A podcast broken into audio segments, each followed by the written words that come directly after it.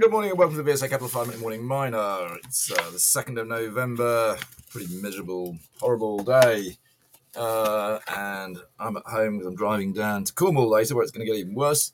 Uh, but I'm popping in on Hargreaves Lansdown to have a little chat with them, see what's going on with these Aquis stocks. So that'll be an interesting chat. Um, okay, morning, Paul. How are you? I'm all right, thank you. It's been uh, tipping down, but it's uh, we've lost some of that wind here at the moment, which is a good thing. Okay, well, look, there's um, not a lot of news around that I would say is going to shake the earth, so to speak. But tell us what you fancy talking about today. Yeah, we got to talk about our uh, client here, uh, TSX listed Sierra Madre, the uh, silver um, explorer in uh, Mexico that is uh, working now toward uh, restarting the La mine that they had uh, picked up in recent uh, months from uh, First Majestic. They've put out a new uh, mineral resource estimate, uh, and it's grown it by quite a lot 373% on the old mineral resource estimate. Paul, Paul that's more than quite a lot. They've grown it extraordinary. It's fantastic news. yes, it is. It's great. Uh, up there, 27 million ounces in there, and that in the infer, in, indicated category and a 204% increase uh, to 20 million ounces in the inferred.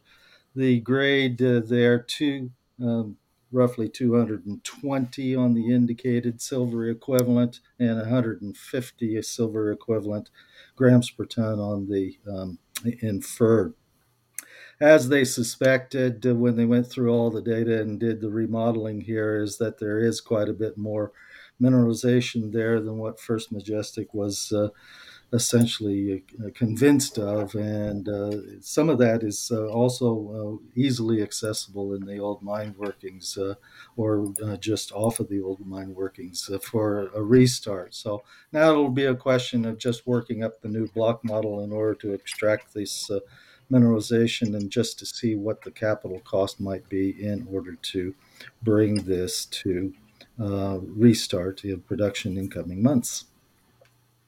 Yeah, I mean, the good news is it's not going to be a huge amount of money, is it? It isn't going to be because it was held on care and maintenance previously, so it uh, wouldn't have that much to fixer upper kind of work to do and things like that. And uh, the better grade mineralization I saw from the cross sections is also in the shallower parts of the mine for a, a restart, at least at this point in time. So, uh, also that's good news there. Uh, yeah, no, look, I think most people know uh, we, we really like silver as a commodity, so we're big backers of silver, and we like Mexico as a jurisdiction. So uh, Sierra Madre is um, is a great situation. Okay, uh, what else, Paul? We also had a webinar just uh, getting finished here by Benchmark Minerals, uh, talking about the graphite market uh, here. Uh, and uh, as uh, we had seen across the market year to date, the prices are down across the graphite grades as well as the orders and that sort of thing.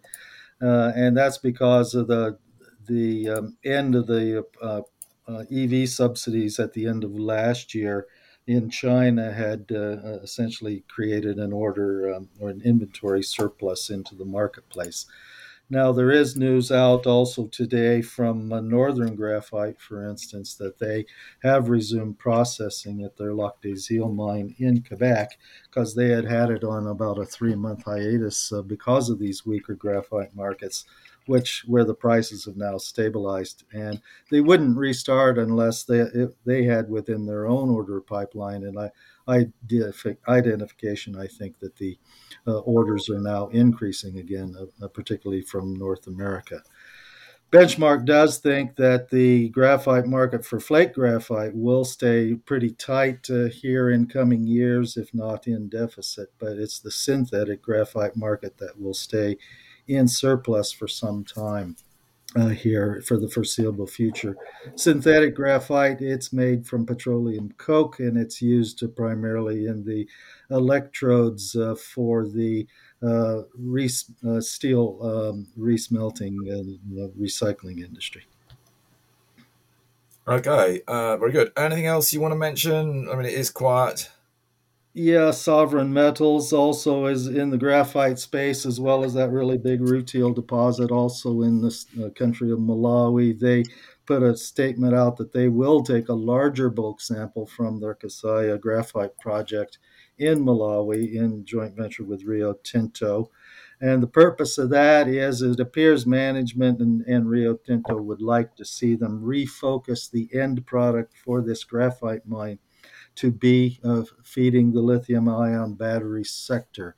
Well, we followed Sovereign for quite a number of years now, and they had always perceived themselves at the management level uh, with uh, in a weak uh, graphite market environment to be the low cost uh, end of the cost curve uh, to supply the bulk graphite market and the expandable graphite market. But uh, the, since then, we've had all of these announcements from various governments uh, in order to incentivize and provide funding for the EV battery raw material sector. And they will be studying the particular amenability for this graphite to go into that market now.